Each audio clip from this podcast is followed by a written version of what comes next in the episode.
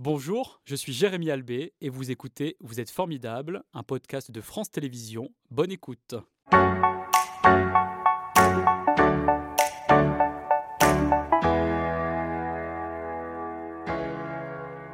Bonjour Antoine, c'est un plaisir de vous accueillir. Vous êtes venu dans Vous êtes formidable il y a quelques semaines de cela et on avait envie d'en savoir un peu plus sur vous. Alors vous êtes avec nous tout au long de l'émission, 40 minutes en direct ce matin.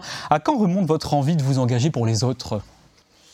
Écoutez, quand on est issu d'une famille de 10 enfants, qu'on a vécu dans, un milieu, je vais dire, euh, un peu démuni, mhm. malgré l'amour qui existait dans cette famille d'origine sicilienne, je pense qu'ensuite on a envie effectivement de s'occuper des autres quand soi-même on a réussi à passer ce, cap. Vous avez toujours été animé par ce besoin de vouloir euh, changer euh, les choses, à la fois pour votre condition et également pour celles et ceux que vous rencontrez je pense, je pense qu'on est, on est altruiste ou on ne l'est pas. Hein. Je pense que aimer, aimer les autres, c'est aussi une façon de, une façon de vivre. Mm-hmm. Aimer son. Vous savez, il y, en a qui disent aimer son prochain. Oui, aimer l'autre, l'aider autant que faire se peut. Mais d'où vient cette valeur? Elle vient des origines, je pense. Elle vient des origines, elle vient du fait que, que euh, soi-même, euh, ça va.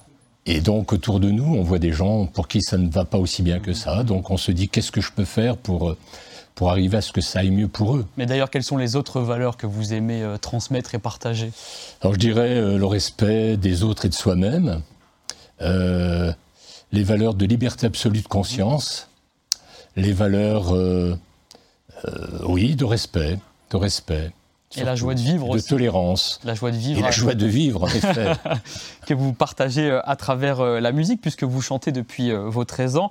Vous avez rejoint l'Union des artistes de la Loire à l'époque. Qu'est-ce que vous vouliez exprimer à ce moment-là? Bah, à ce moment-là, on, se sent un peu différent. Je veux dire, quand on, moi, je suis tombé sur une guitare, elle avait trois cordes, et, j'ai commencé sur une guitare à trois cordes que j'avais trouvée dans, dans je, pardon, mais dans une, on appelle aujourd'hui une déchetterie, mais ça s'appelait une gondouze à Terre Noire. D'accord. Voilà, ça s'appelait comme ça. C'est le mot local. C'est le mot local, une gondouze, et donc euh, la guitare avait trois cordes. J'ai commencé à jouer là-dessus. Je me suis aperçu que produire des sons euh, ça pouvait produire du plaisir et de la joie, en effet, oui. Et donc vous avez continué, puisqu'à 17 ans, vous avez euh, représenté la région sur euh, France Inter, dans l'émission La fine fleur de la chanson française. Comment vous avez vécu cette expérience? Alors c'est une expérience fabuleuse, parce que ça m'a permis d'une part de rencontrer un, gars extraordinaire qui s'appelait Luc Berrimont, mhm. qui est un poète français, qui, qui était donc l'organisateur, le présentateur de La Fine Fleur. Euh, ça m'a permis de voyager parce qu'à l'époque j'avais 17 ans et, on allait de ville en ville puisqu'on représentait notre région euh, de ville en ville. Et avec combien de temps ça a duré alors? Ah, Ça a duré longtemps, plusieurs mois, plusieurs mois jusqu'à la finale. J'ai fini second à la finale. Mhm. J'ai été battu par un Suisse francophone euh, qui chantait. Bon, voilà. Et, ça m'a permis de rencontrer des, gens fabuleux comme Georges Brassens que j'ai rencontré, comme comme plein d'autres gens. Et, là, et là, à 17 ans, on se dit que il y a des possibles. Mhm. Mais est-ce que euh, cette rencontre avec euh, Georges Brassens euh, vous a donné envie finalement d'avoir le même esprit que lui? Alors le même esprit que lui, c'est compliqué parce que c'est un type inégalable. on essaie de se rapprocher un petit peu de sa pensée à travers. Ça a été un modèle pour vous? Ça l'est toujours. Ça l'est toujours. Ça l'est toujours en tant qu'homme, dans sa volonté d'indépendance, dans sa volonté de produire des mots d'une grande richesse, des, textes d'une grande richesse, des musiques extraordinaires. Mhm. Euh, alors, c'est vrai qu'à 17 ans, on a tendance à faire du mimétisme, mais bon, c'est pas. Mais on se construit aussi, finalement, euh, grâce aux rencontres hein, que l'on peut faire. Oui, oui, oui, oui. Mhm. On s'enrichit euh, de toutes les différences que l'on peut rencontrer, en effet. Et comme Georges Brassens, aujourd'hui, vous aimez mettre en musique des poèmes? Alors, il y a bien longtemps, mais les poèmes des autres, ça m'est arrivé.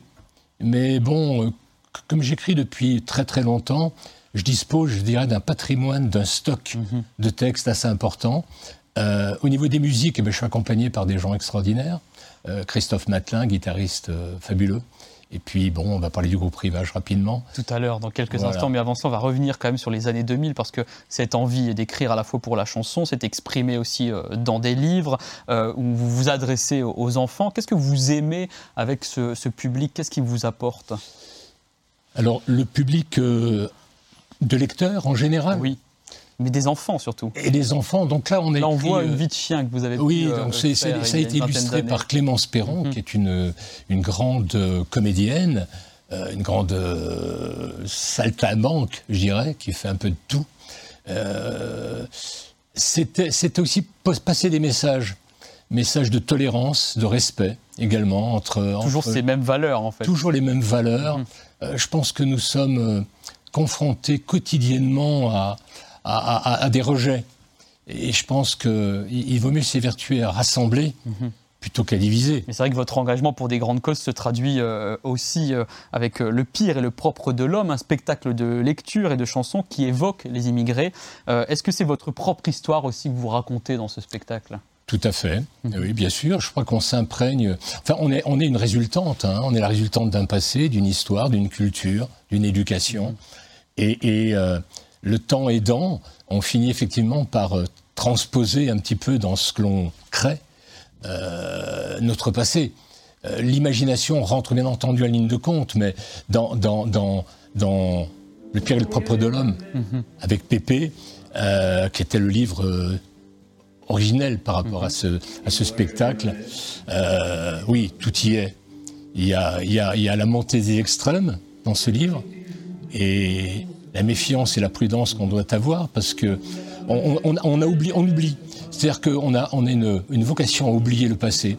Et c'est terrible. Mais vous, vous n'aimez pas l'oublier parce que vous. Mais non, et au contraire, je pense que le devoir de mémoire mm-hmm. est une chose essentielle. Mm-hmm. C'est-à-dire se rappeler de ce qui, ce qui s'est passé. Mhm. Je veux dire, c'est incroyable quand même que, que l'on puisse oublier depuis l'âge des cavernes, depuis l'époque des cavernes, l'homme continue à, créer des, des, des, conflits, des guerres, etc. Encore des atrocités aujourd'hui. Encore aujourd'hui, évidemment. C'est dingue. On, le sait. Et en, 2019, vous avez euh, euh, apporté un peu plus encore euh, à votre répertoire une autre atmosphère avec le groupe Rivage que vous venez d'évoquer il y a quelques instants, avec un premier album qui évoque aussi ce retour aux sources pour lequel vous signez donc l'ensemble des textes.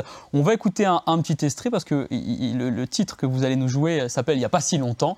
Donc ça fait écho à ce que vous nous racontez depuis euh, tout à l'heure. Vous avez apporté votre guitare qui cette fois-ci n'a plus que a bien plus que trois cordes. Hein. Oui, plus oui, oui, celle-ci. de chance quand même. On vous écoute. Je vous laisse prendre la guitare.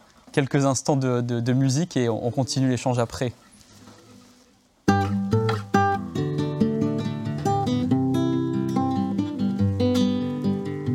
Il n'y a pas si longtemps, tu sais, je courais comme un lapin je grimpais aux arbres et je n'avais peur de rien.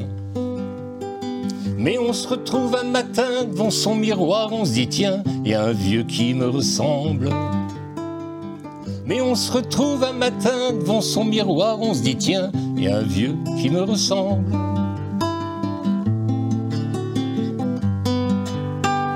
C'est une chanson universelle qui parle à toutes celles et ceux qui ont le privilège de vieillir, parce que c'est un privilège évidemment euh, de voir le temps qui passe. Un deuxième album est sorti en 2021 qui s'appelle Demain. Là, on est sur euh, le futur, dans lequel vous scandez que la vie est belle. Est-ce que vous, vous trouvez que la vôtre l'est? Je pense que j'ai beaucoup de chance. J'ai beaucoup de chance parce que euh, j'ai eu plusieurs vies. J'ai eu plusieurs vies, bon, et, chaque fois j'ai j'ai mis la barre un peu plus haut. Alors, euh, vous connaissez le principe de d'incompétence. Hein. Euh, je pense que je vais y arriver. À un moment donné, il faudrait que je m'arrête. Parce que, oui, écrire, bon, mais s'occuper des autres, etc. Ouais. Oui, mais vous êtes porté aussi par les ah, mais je suis porté. Parce que les musiciens qui, qui sont avec vous sur scène apprécient travailler à, vos côtés et, inversement également. Moi, je, je, non, mais je prends beaucoup de plaisir. Je pense que la vie doit être faite de plaisir. Je pense qu'il faut qu'on essaye de... Bien sûr, euh, il faut avoir une certaine forme d'optimisme pour affronter euh, ce qui se passe. Quand vous vous retrouvez dans centre des restaurants du cœur, dont on parlera, parce voilà, que je suis surtout venu pour parler des restos du cœur Et, de ce qui me touche profondément. Mais il était important quand même de retracer votre parcours pour comprendre votre engagement pour les restaurants du cœur, pour le département de la Loire, puisque vous en êtes le président. Pourquoi vous avez accepté euh, cette euh, mission? Parce qu'on a déjà découvert votre parcours depuis tout à l'heure, vous avez beaucoup à faire au quotidien. Alors pourquoi est-ce que j'ai accepté cette mission? En fait, je ne l'ai pas acceptée, elle m'a été imposée.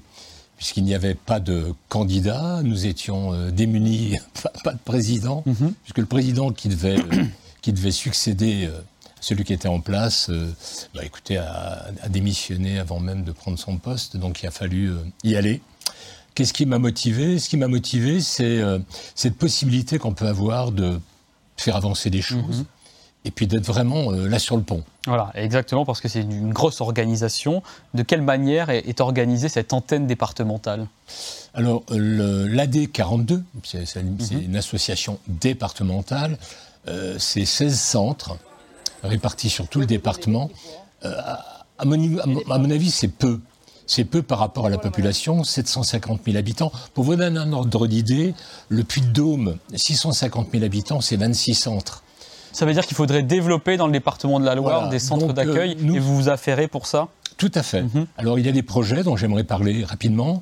Il y a un projet de centre itinérant à Macla. Euh, donc, euh, qui va desservir les villages environnants, Bourg-Argental et tout autour. Il y a déjà un centre sur Macla. Mhm. Donc, je fais appel à des bénévoles pour s'adresser au centre de, de, Macla. Il y a également le projet qui est bien avancé d'un centre de distribution à Balbini, euh, qui est actuellement pris en compte par le centre itinérant que j'ai mhm, co-créé mhm. il y a cinq ans avec quelques amis, un centre itinérant, donc les, euh, à travers les villages euh, de, de Rosier-en-Donzy, mhm. Bussière, Panissière, voilà. Et, donc, et je remercie là les, maires qui sont extrêmement partenaires de, du projet, notamment le maire de Balbini, qui nous propose des modules puisqu'on manque de lieux quand même, qui va être le centre de Balbini. On est en plein dedans, et c'est une société de Balbini qui va produire des modules qui vont nous permettre de créer un centre. Donc vous, vous avez accordé une attention quand même particulière à la qualité euh, de l'accueil pour euh, les euh, bénéficiaires parce qu'ils sont déjà en difficulté, donc l'accueil est primordial. Alors ça a été, ça a été un des, comment dire, un des projets nationaux, rendre les lieux d'accueil un peu plus chaleureux mhm. et moins, euh, je dirais, moyenâgeux. Mhm. Euh, on avait des centres qui étaient, qui étaient vraiment... Vétustes. Ouais, très très mhm. vétustes. Donc là, il y a eu un, lancement du projet au niveau national. Et dans la Loire, euh, on, a, on, a, on a beaucoup travaillé sur le, dans ce sens, à Firmini par exemple, etc. Donc, et on a également modifié, changé d'adresse des bureaux de l'AD42 qui sont passés rue Jean Snella à Saint-Étienne. Alors, euh, l'appel que je voudrais lancer, moi, c'est bien entendu des bénévoles, j'y reviens. Mais combien de bénévoles il y a dans le département de la Loire déjà Il y en a 600, mais c'est pas C'est pas suffisant. C'est pas suffisant. Combien faudrait-il y en avoir? Beaucoup plus. Mhm. Beaucoup plus, c'est dans des postes, je dirais. Euh, alors, il n'y a pas de petits ou de grands postes, en réalité, nous sommes tous des bénévoles. Mais on manque quand même de, entre guillemets, de cadres. Euh, c'est-à-dire notamment. Euh, C'est-à-dire qu'il faut manager l'ensemble des bénévoles. Au niveau de l'AD, on manque de responsables de centre, mhm. on manque de personnes voulant s'engager, ayant quelques compétences. Euh, on, on, accepte tout le monde. Mais quelles sont les tâches qu'il faut concrètement effectuer? Alors, au niveau du responsable de centre, c'est un gestionnaire, c'est un, un, organisateur, c'est un animateur. Au niveau des centres, j'entends. Donc là, il faut avoir une expérience dans, dans, la maîtrise, mhm. notamment de l'informatique, par exemple. Voilà. Et pour ce qui est euh, des bénévoles en général, il faut simplement avoir du cœur uniquement et, s'occuper des autres. L'envie et aimer partager, rencontrer euh, ceux, qui sont dans le besoin. Et, et je voudrais juste ajouter par rapport au travail des bénévoles, c'est une sacrée belle expérience. Et, moi, quand on Avant d'être président, vous étiez déjà bénévole. J'étais bénévole. Donc vous savez de quoi vous parlez. Bah, je crois, mhm. je crois. J'ai été à l'accompagnement, euh, à la distribution euh, de personnes en contact direct. On a créé le centre itinérant donc de Neulise. Je tiens à remercier le maire de Neulise. Euh, qui Parce que c'est important d'être soutenu politiquement. Absolument, politiquement, et surtout qu'on puisse nous donner des lieux dans lesquels on puisse distribuer. Mhm. Voilà. Alors, ce que je voudrais dire, c'est que moi, quand on me dit, par exemple, là, tu as du mérite, mais pas du tout. Vous faites ça pour le mérite, vous faites ça pour le partage. Je reçois beaucoup plus que ce que je donne. Tous les jours. Et c'est pour ça que vous aimez euh, euh, le faire. Quels sont les publics qui sont de plus en plus euh, vulnérables et que vous accompagnez en 2023 au Restaurant du Cœur dans la Loire? Alors, cette année, c'est assez extraordinaire parce que extraordinaire et malheureux. toutes les populations arrivent au Resto du Cœur. Mhm. Toutes les populations. C'est-à-dire des, publics qu'on ne voyait pas auparavant? Oui, Lesquels? notamment des salariés précaires. Oui. C'est dire qu'il faudrait peut-être augmenter les salaires, mais je me mêle de ce qui ne me regarde pas. mais je pense qu'effectivement, il y a un vrai problème euh, au niveau de la rémunération, mhm. notamment des bas salaires. C'est-à-dire que ce sont des gens qui travaillent, mais avec euh, leurs revenus, ils ne peuvent pas suffisamment euh, eh bien, se, nourrir, acheter dans des commerces classiques. Jérémy, juste un mhm. détail. Par le passé, le reste à vivre pour des gens qui avaient des ressources était de 100, 150 euros. Mhm. On, peut arriver à manger avec 100, 150 euros par, par mois. Oui. Aujourd'hui, le reste à vivre, pour ceux qui ont des ressources, j'entends, hein, c'est 30 à 50 mhm. euros. C'est-à-dire que ça représente une baguette par jour. parce qu'avec l'inflation, évidemment, on peut acheter de moins en moins de, Non, mais je pense qu'il y a un réel problème et je pense qu'on on devrait ouvrir un peu plus les yeux. Mhm. Euh, la misère, elle est là, indiscutablement. Et je pense qu'il faudrait que nos gouvernants prennent cette misère, mhm. cette misère en compte. Et ça se traduit dans les chiffres. En 2022, combien de, de personnes ont été euh, accueillies euh, par les restaurants du cœur euh, dans le département de la Loire? Alors, le département de la Loire, en 2022, en nombre de repas, c'est 1 200 000 repas servis. C'est 12 500 personnes accueillies mhm. pour arriver à 15 000 en 2023. Mhm. Là, on vient de finir la campagne d'hiver, qui s'est finie le 12 mars. On vient d'attaquer la campagne d'été. Généralement, Parce que c'est toute l'année, ça aussi, il faut le souligner. Les restaurants du cœur, c'est pas uniquement au mois de mars quand il y a la campagne euh, nationale. Hein. Alors certains départements ne distribuent que tous les 15 jours durant la campagne d'été, mhm. qui ne s'arrête qu'au mois d'août. Mais bon, au mois d'août, les gens euh, ont besoin de manger. Continuent de manger, bien évidemment. Oui, voilà. Mhm. Donc ce que je voulais dire, c'est que euh, notre, notre, aujourd'hui, notre capacité se réduit. Mhm en termes de, denrées. Et c'est pour ça qu'il faut vous soutenir. Et l'appel aux dons que l'on vient de voir à l'écran va de nouveau euh, s'afficher. Et on peut se connecter aussi sur le site internet des Restaurants euh, du Cœur pour découvrir l'émission et devenir bénévole, comme vous euh, le disiez très justement. Merci beaucoup, Antoine. C'était Vous êtes formidable, un podcast de France Télévisions. S'il vous a plu, n'hésitez pas à vous abonner. Vous pouvez également retrouver les replays de l'émission en vidéo sur France.tv.